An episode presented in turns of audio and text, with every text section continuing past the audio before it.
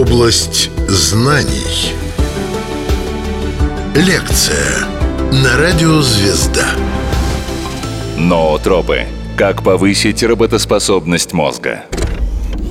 Рассказывает нейробиолог, профессор МГУ Вячеслав Дубынин. Область знаний. Поговорим о молекулах, с помощью которых мы можем влиять на наш мозг, прежде всего о так называемых наотропах. Слово наотропы, оно на слуху, а что же оно обозначает? Вообще корень «но» он про знание, он переводится как «знание». Ну и препараты наотропы – это те вещества, которые способны влиять на высшие сферы нашей психики, то есть улучшать вот эти самые познавательные когнитивные функции, улучшать память, мышление, внимание. Ну и, казалось бы, очень, конечно, важная и прекрасная категория молекул, и каждый из нас буквально ложкой должен на завтрак есть эти наотропы, но все гораздо-гораздо сложнее. Функционирование нашего мозга – это сложная история. Это работа нервных клеток, передача сигналов по гигантскому количеству нейросетей через контакты между нервными клетками. Эти контакты называются синапсы. Вся эта система очень тонко сбалансирована. Поэтому, когда мы пытаемся какими-то химическими воздействиями, с помощью каких-то молекул что-то изменить, мы, как правило, кроме того эффекта, который хотели бы получить, регистрируем эффекты побочные. Поэтому современная физиология, медицина, она как подходит к подобным ситуациям, ситуациям химического воздействия на мозг. Ежели можно не воздействовать, то лучше не воздействовать. Потому что в мозге, в нейросетях есть огромное количество так называемых обратных связей, и по-настоящему серьезные молекулы, которые вот прямо влияют на работу синаптических контактов, они, как правило, действительно вызывают много побочных эффектов, порой привыкание, порой зависимость, и применять их имеет смысл только при серьезных патологиях, когда вот реально надо мозгу помогать. А вот если мы имеем дело со здоровым мозгом, вот тут подобные химические костыли вбивать в нервную систему, конечно, не хотелось бы. Оказывается, что есть вещества, которые без рецепта, то, что именуется БАДы, то, что вообще порой входит в состав еды, ну, даже какой-нибудь банальный кофеин. Он, конечно, не очень наотроп, а скорее психомоторный стимулятор. Ну, в общем, вот этих самых слегка психоактивных веществ э, вокруг нас достаточно много. И вот что с ними делать и как использовать во благо нашего мозга, и это каждый раз очень непростая задача. То есть для активной работы мозга, чтобы все в порядке было, опять же, с положительными эмоциями, памятью, процессами принятия решений, просто грузите мозг задачами. То есть нужно работать, нужно перерабатывать информацию, ввязываться в какие-то новые проекты, открывать какие-то новые сферы, общаться с людьми. Потому что без вот такого глобального решения ваш мозг будет уворачиваться и бояться. У нас там, в нашей нервной системе, есть отдельные программы, связанные с экономией сил. Это то, что в обиходе называется лень. И эти программы говорят, а зачем тратить энергию, если можно ее не тратить? И типа, не буду я этим заниматься, мне и так хватает моих знаний. И есть программы тревожности, которые говорят, ой, да не получится, да зачем это надо, да все будут смеяться. Вот эти программы нужно контролировать на каком-то таком осознанном уровне, и смело ввязываться в новые мероприятия, а это может быть все что угодно. Жизнь нужно расширять, и тогда ваши нервные сети, они будут зарабатывать нужное количество дофамина, норадреналина, серотонина, вообще положительных эмоций, никакие наотропы вам не понадобятся. Когда же все-таки реально нужны наотропы? Тогда, когда у мозга есть проблема. А проблема связана не с чем-то серьезным, тогда прям настоящие лекарства нужны а, например, с переутомлением, каким-то хроническим стрессом. Есть, ну, например, какая-то травма, и вы получаете лекарство все-таки, но кроме того еще препараты наотропного ряда. Порой это некая незрелость мозга. Порой наступление каких-то долгих, сложных событий, когда нужно бы мозгу интенсивно работать. Ну, не то, что прям вот совсем негативный стресс, ну, не знаю, там, сессия какая-нибудь у студента или еще что-то в этом роде. Вот в этом случае неплохо бы позаботиться о э, таком оптимальном состоянии нашего мозга, наших нервных клеток. И вот как раз на атропы, они про это. Ноотропы Как повысить работоспособность мозга? Область знаний. Что это за группы молекул? Настоящие натропы – это вещества, которые не действуют непосредственно на контакты между нейронами, не действуют на эти самые синапсы.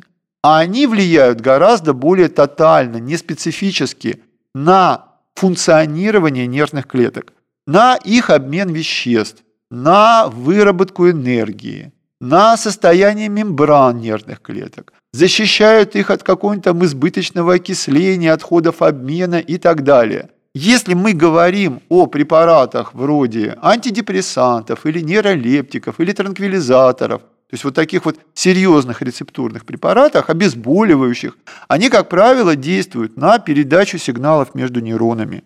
И они похожи на те или иные нейромедиаторы. Настоящие наотропы, у них иной механизм. Если наотроп похож на какой-то нейромедиатор, то это уже не наотроп. Или, скажем так, не совсем наотроп.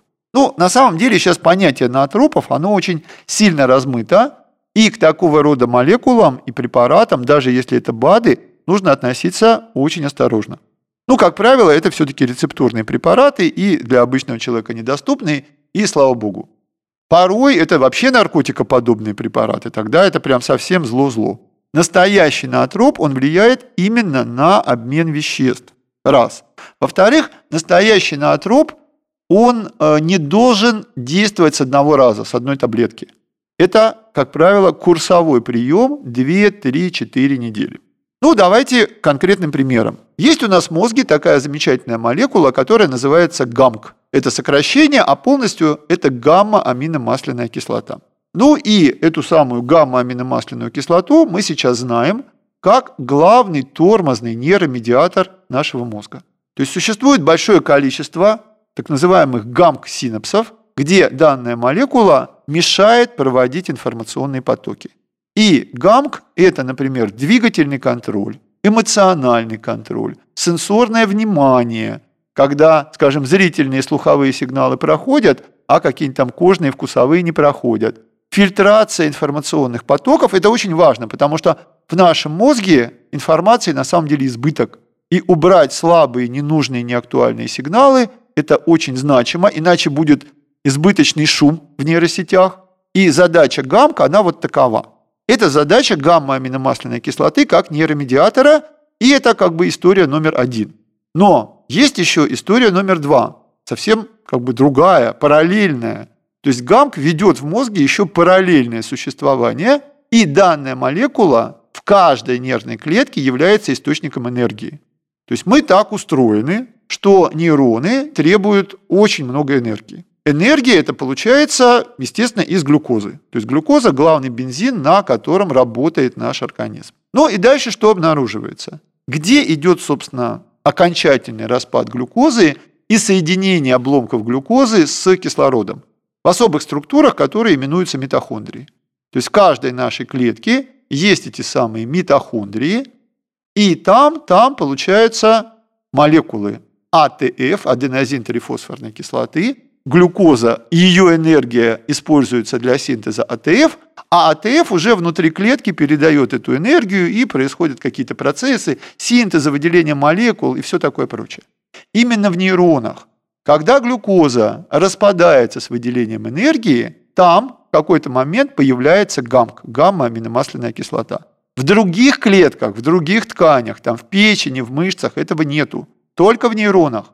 ГАМК является с одной стороны, главным тормозным медиатором, но это в некоторых синапсах. А в каждой нервной клетке это промежуточный продукт распада глюкозы. Зачем это в нейронах? Судя по всему, потому что через гамк глюкоза распадается быстрее, и поэтому быстрее получается энергия. Но при этом этой энергии несколько меньше, чем могло бы быть.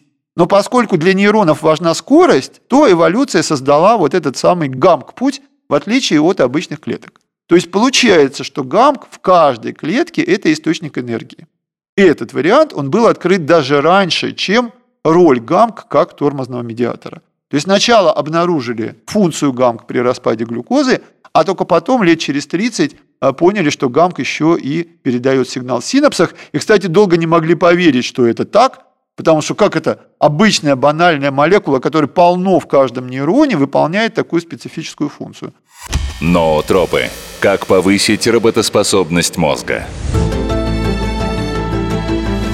Область знаний. Представьте себе, что вы используете гамк в форме таблеток.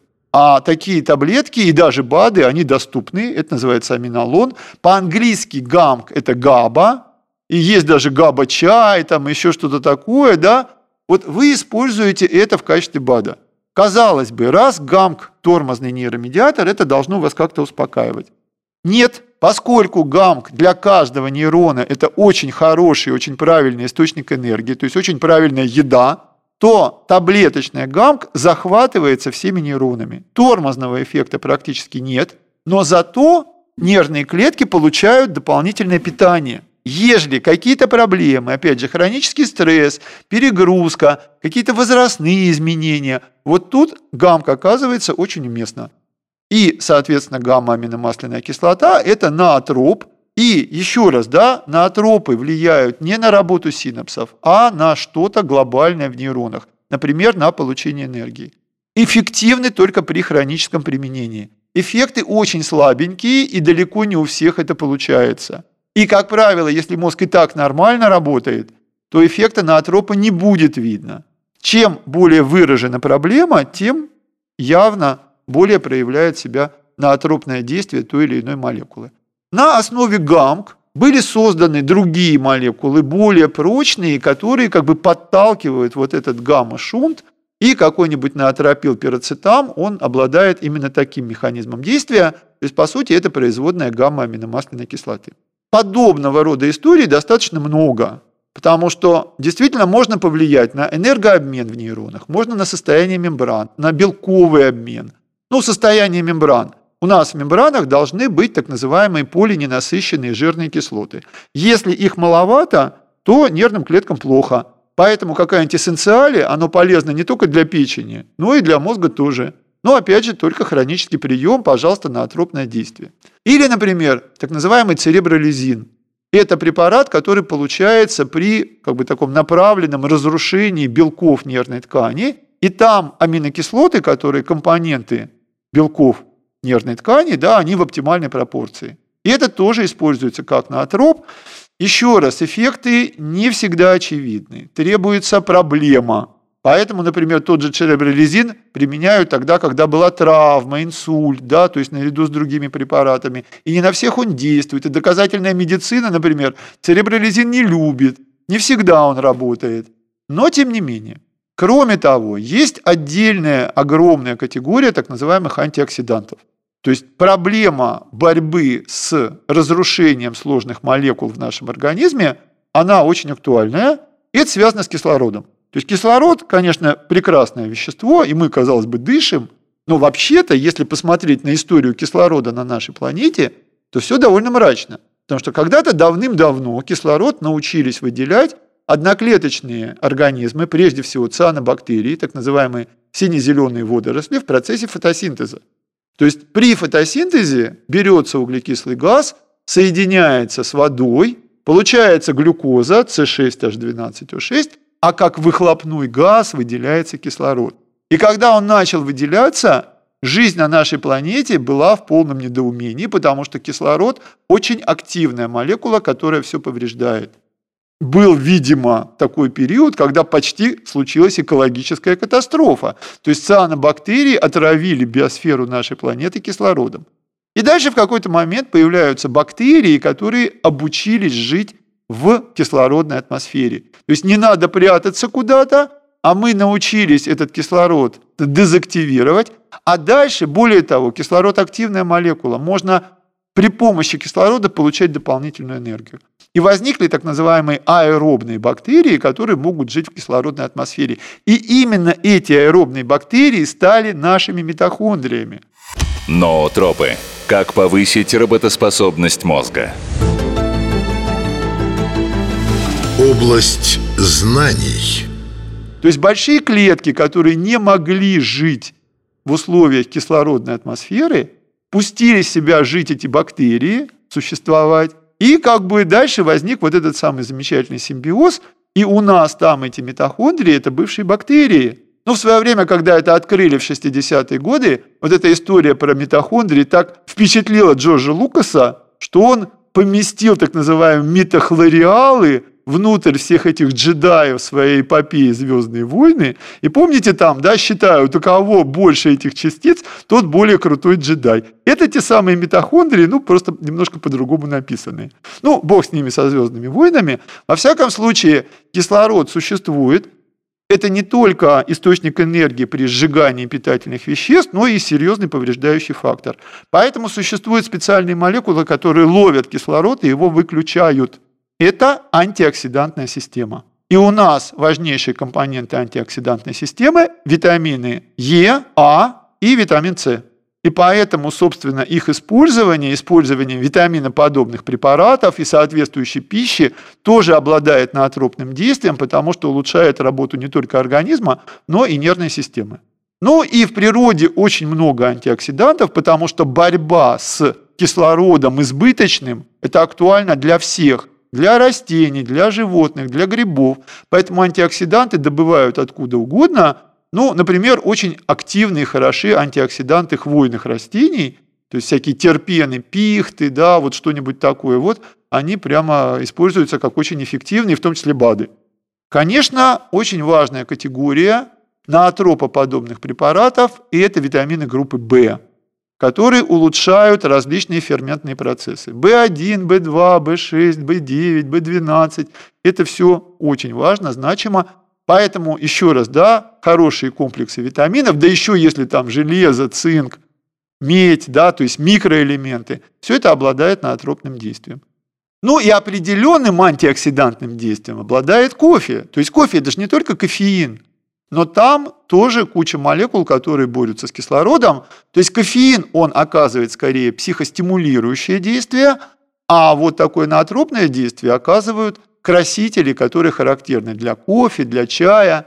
Многие овощи, фрукты обладают такими молекулами. Какой-нибудь там помидор, да, в нем ликопины, которые, опять же, обладают антиоксидантным действием. Но в кофе все-таки кофеин – и кофеин – это такая особая молекула, которая снижает наши ощущения утомления и действует уже через специфические механизмы, кстати, связанные с АТФ. То есть, когда в нашем организме молекула АТФ отдает всю энергию, она превращается в аденозин.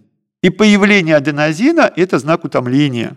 Кофеин мешает этому механизму, и мы меньше ощущаем утомление. Поэтому на фоне чашечки кофе мы готовы еще поработать. Почему? А потому что вот этот механизм аденозинового утомления, он срабатывает тогда, когда еще процентов 20, а то и 30 АТФ остались про запас. То есть наши клетки устают чуть-чуть заранее. И если вы с помощью кофеина залезли в этот запас, то, в общем, большого греха в этом нету. Ну, насколько много можно принимать кофеина? Судя по всему, одна чашечка и даже две, то есть 100-200 миллиграмм кофеина – это не криминал. Три уже вот как бы так на грани. 4-5 считается избыточным. Ну, я от себя добавлю, что вот я лично кофе с утра не пью. Мне кажется, это чересчур, потому что это как будто прямо с утра устал. А вот если вы пьете после обеда, ближе к вечеру, особенно если какая-то сложная встреча, лекция, вот здесь кофеин очень уместен. Ну и кофеин – это вещество, которое само по себе не дает энергии, но позволяет контролировать состояние нашей нервной системы, и вы можете еще 2-3 часа активно работать и решить какие-то проблемы. Рассказывал нейробиолог, профессор МГУ Вячеслав Дубынин. Область знаний.